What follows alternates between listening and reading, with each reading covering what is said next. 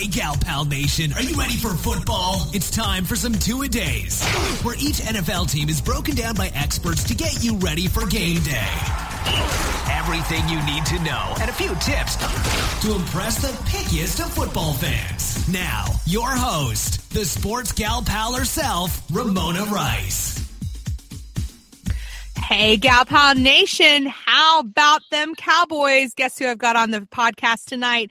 It is Cowboys superfan Bryan from Next Fan Up. Again, Pod Vader has unleashed all the super fans to do my bidding, and we are talking about Cowboys football tonight. Bryan, welcome to Sports Gal Pal. Thanks, Ramona. I'm happy to be here. Excited to, to chop it up about my boys and uh, tell you how they're going to be dominating the division this year. Yeah, okay. Let, us slow your roll there. Dominate. Uh-huh. Okay. Okay. Dominate. Okay. All right. I see how it goes. Dominate. All right. Well, let's start off with um, a big key to your success last year was DeMarco Murray. He is no longer a Cowboy, but a what? He is an Eagle. I'll admit, you guys have him. Enjoy. I love him so We're, much. Uh, so exciting. It's it's a bold move. We he was the offensive player of the year last year, and when he came up for free agency and he was asking for that big money, we really took that hard line. We'll give you this much. We're not going above it. We don't think a running back is worth $40 million. And DeMarco found a team in the Eagles who was willing to give him that $40 million. And we're banking on the fact that with our offensive line, the big fat guys up front who are the best offensive line in the league, that we can turn any running back we have into the next DeMarco Murray. Maybe not quite as good as he was last year, but I'm banking on the fact that we can turn Joseph Randle or Darren McFadden or one of these other guys into a competent replacement. Yeah, that O line, I do have to say, as much as it pains me as an Eagles fan to say, it was very, very impressive last year. And I think it was absolutely just such smart um, ways of using the draft and using trades to get those guys in there. I mean, that front seven is just, it, it's, it's fantastic. Are you expecting better things from them this year? You know, it's funny. We added a another first round pick talent last year or um, excuse me, in the draft this past year in La'el Collins, and he might not even crack the starting lineup because the five we have up front are so good. There's some there's continuity. They have another year together. Ultimately, they're still a very young group. Um, Tyron Smith is just entering his prime, and he's one of the best left tackles in all of football. Um, it's it's strained that the the one unit on the field who usually gets the least amount of credit, whose names you don't want to hear called during the game, are a source of such pride in Dallas. You know, we can talk about the offensive line here for hours on end and just be so, you know, amazed at what they can do and know that they really are the key to our success. And they could be even better than they were last year when they were undoubtedly the best in the league. Yeah, and also they gave a, a, Tony Romo a lot of time to do whatever it is he does. And again, he's one of those quarterbacks. It, it's one of those things where you watch him and you go, you could see greatness come out of him, but then all of a sudden he does something really just foolish. Um, have you seen him mature in his quarterback role? I think he's gotten stuck with this label of just making the dumb mistakes late in games from early in his career, and rightly so early in his career.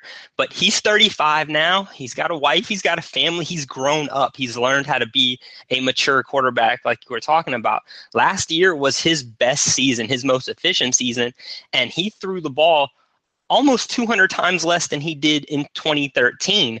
Um, we see him making better decisions. He's got a ton of weapons around him, and he doesn't feel the pressure to make every single play himself. Now, we're a little worried about his back situation. He does have a surgically repaired back, and um, you want you worry about him taking that big hit that could sideline him for a few weeks. But with that offensive line up front, that's the perfect combination. He has that time in the pocket. He can sit, he can scan, he can find Dez Bryant, he can find his Jason Witten, he can find his open receivers. And it's really been the perfect blend of having a dominant running game to make Tony Romo look even better. He got MVP votes last year. He was in the discussion for MVP, throwing the ball so much less because he was so efficient, because he was so smart with the ball. He's really shed that label of being an irresponsible quarterback who will throw that dumb late game interception. And he's on the cusp, really, of, of taking this team to a Super Bowl, which has been Jerry's mission, Jerry Jones' mission for, for years now. He wants to get Tony Romo a Super Bowl before Romo retires, we really have about a three year window that we're looking at before that dreaded Tony Romo retirement, um, where we think we can compete and finally bring a Super Bowl back to Dallas, a long awaited Super Bowl championship back to Texas. Speaking of, so it sounds like he's ready to play grown man football. He's been ready to play grown man football. He's been playing grown man football. Y'all just didn't recognize he was playing grown man football. Well, he was on his back a lot, so you know. I mean, I'm just saying. Just but he, he got up like a grown man, so he... okay. Speaking of, you mentioned Dez Bryant. You guys finally got the deal to secure him, um, at least for a couple years now. You know, how critical is he to your offense? He's he's really the the emotion, the I don't want to say the heart and soul, but he he's that fiery leader. He's become a leader. Uh, we see all the the animations on the sidelines and him yelling and going berserk, but that's really his role on this team is to fire up everybody else, is to just play with those emotions, and he's an integral part of the offense. You know, the passing game goes through Dez Bryant. Um, I honestly didn't even think that the whole contract negotiations the offseason would go to the last minute like they did. Gave me a little bit of a sweat out here, but we got him signed. He's excited to be here. Even when he wasn't under contract, he was still coming to team activities, coming to the facility. Dez Bryant lives to play football. Um, if we could just get him to tone it down a little during training camp, that would be nice. We don't need any uh, any more little random injuries from dunking on goalposts but he's he really is the the heart and soul of this team. He he's he gives Tony Romo that fire. He challenges him, and he goes and makes plays that very few, if any, other receivers in the NFL can make. And he is in his prime, and he's got another you know solid five years of being a dominant receiver, um, and really being that that backbone for Tony Romo when he needs a big play.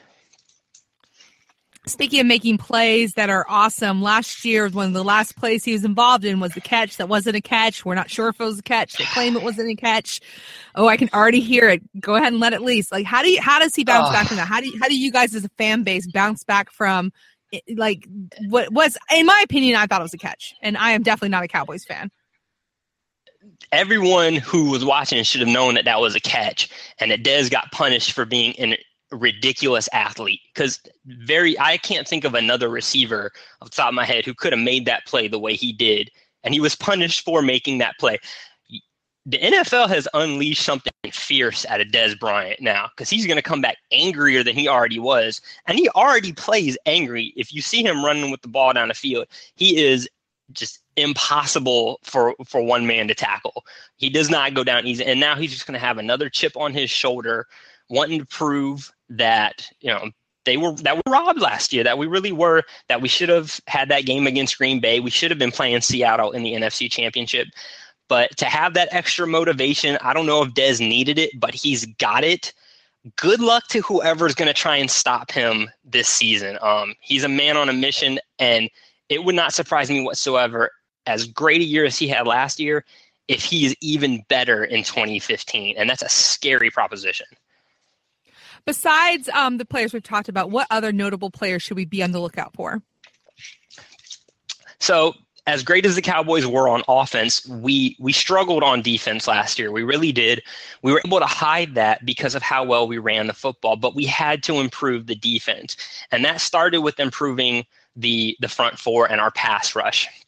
So Jerry Jones, Stephen Jones, we went out and re-signed uh, or we went out and signed free agent Greg Hardy from the Carolina Panthers. Now, um, a lot of people are real familiar with Ray Rice's domestic violence situation.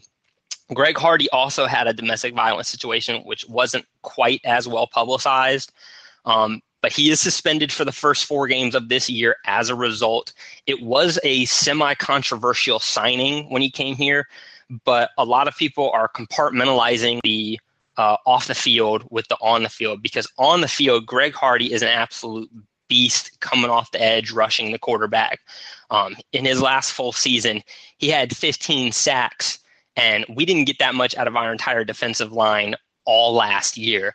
So he's going to provide immediate pressure when he comes back against the Patriots in Week Five, and um, it's going to be it's going to be real scary having him paired up with Demarcus Lawrence on the other side, who is a, a second year player, battled injuries all year. We really didn't get to see a whole lot of him. Those two coming off the edge, rushing the quarterback, is going to give the Cowboys thing they didn't have at all last year. And it's really going to help that entire defense that struggled, um, especially against the pass. Some pressure on the quarterback um, will just make them so much stronger and make teams have to fear that defense a little bit nobody really feared Dallas's defense at all. They they really were licking their chops. So now we've started to put some pieces in place to where this defense can kind of compete with the offense we've already put together. Yeah, I mean, I, I will say because we play you guys twice, and uh, you know, I I do not look forward to pl- playing Cowboys. Well, I do, um, but I don't. I like like Thanksgiving game. That was great. That was awesome. Like we could do that all day I, long. That was fantastic. I did not feel the same about that Thanksgiving game, but I remember the rematch went just a little bit differently. Um, I will say yeah. that. Uh, yeah. I all wish, right, fine. I did. I do wish that we the Eagles a little later on in the season instead of week two and week nine, because you know by week twelve, week thirteen, half your team's going to be on the injured list anyway. So, you know, We'll get yeah. a crack at the full squad in week two. We'll see who's still left midway through the season, but I'm not really worried either way. Good luck keeping your quarterback up on uh, two feet. That's all I'm gonna say. Oh, you had to bring him up. That's so mean, so mean, so below the belt. Like, like everybody else will be going after his knees too. I would. I totally would. If it's if it's so below the belt, why are Eagles fans asking the Pope to bless his knees? That's that was something new. I just heard that, and apparently we, we have to get divine we do intervention. Not want them to, have to call up Tim Tebow ever. Okay, I oh, just I you know that, get Tebow out there, get Mark Sanchez out there. You know that's I would love seeing that personally. I bet because it worked so well for the Jets. mm-hmm. That combination looks so good in green. It's it's gonna be a long season. It's gonna be a long season. All right. Besides Eagles games, what other marquee games? So if I'm a wife of a Cowboys fan, which thankfully I'm not, um, but if I am a wife of a Cowboys fan and I want to plan fall activities, what games and what weeks should I be like? Whoa, cannot plan pumpkin picking on this Sunday because they're playing these guys. Okay, so we, we, talked about the Eagles game in week two. That's definitely going to be a big one in Philadelphia. Um, if the Cowboys can get that game, that sets them really well, sets them up really well in the division because um, they'll already have beaten the Giants in week one. I'm calling that shot right now. Um, but after those two games, uh, week five, New England Patriots. Very interesting because as of right now, the Patriots won't have Tom Brady in that game.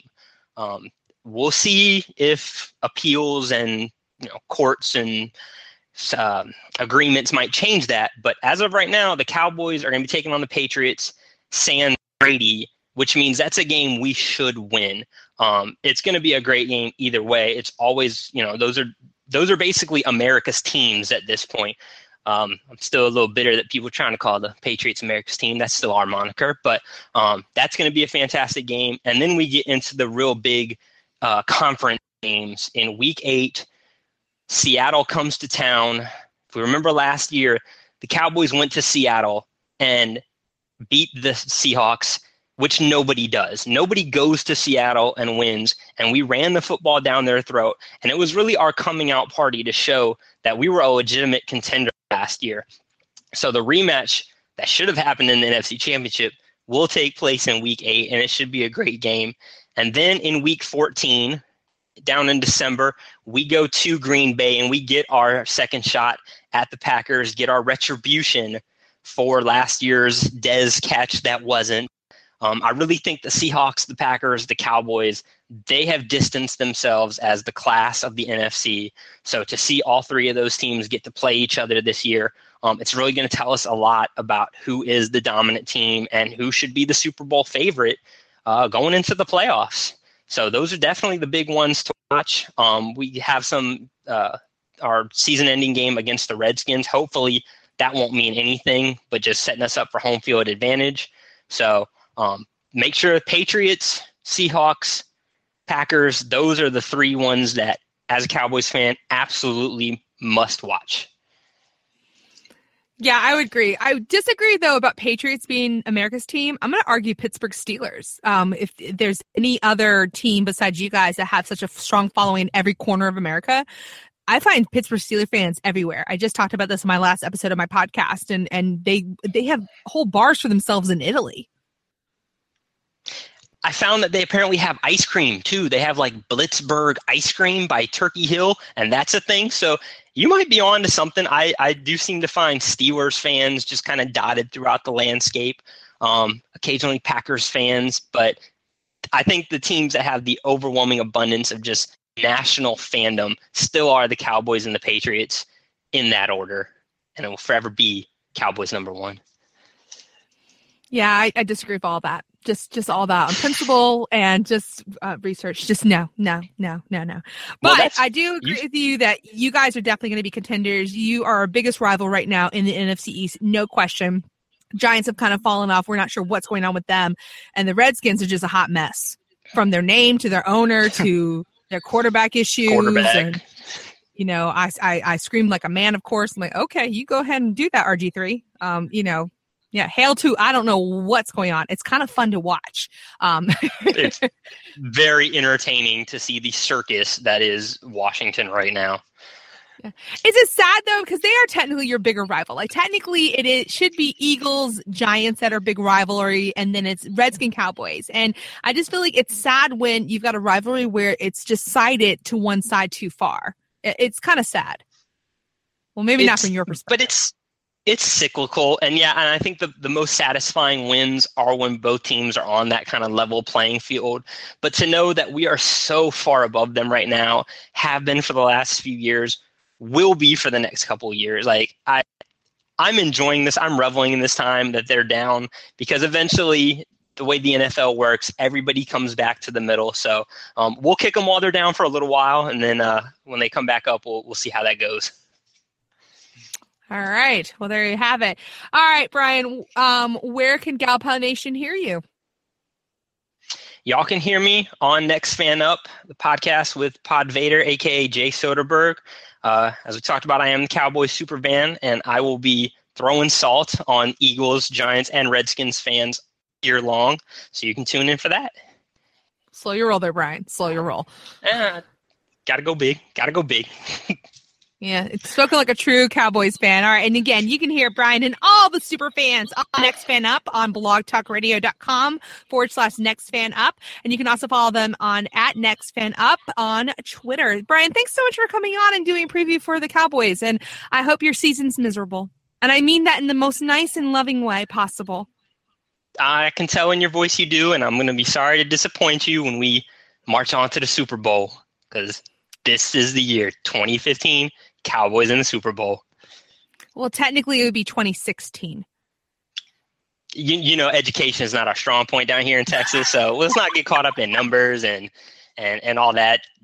Cowboys are going to the Super Bowl. You heard it here. Dallas in the Super Bowl 2016, 2015. The next Super Bowl, we're in it. I'm just kidding with you. I would have said the same thing. you just open it up. All right. Again, you can hear him on blogtalkradio.com next uh, dot com slash C. I can't talk. I'm so like overwhelmed by your awesome footballness that I just can't talk anymore. So we're going to end this interview now. Again, listen to them on blogtalkradio.com slash next fan up. And it is a terrific podcast. And I'm not just saying that because I like Podvader. It is a really great group of guys and they just break down games so easily. So if you're a rookie fan looking for really in-depth coverage by fans, it's a perfect podcast podcast to get your NFL education on. And again, Bryan, thanks so much for coming on. Thank you for having me, Ramon. I had a great time. Thanks for listening to the Sports Gal Pal podcast. And be sure to check out sportsgalpal.com.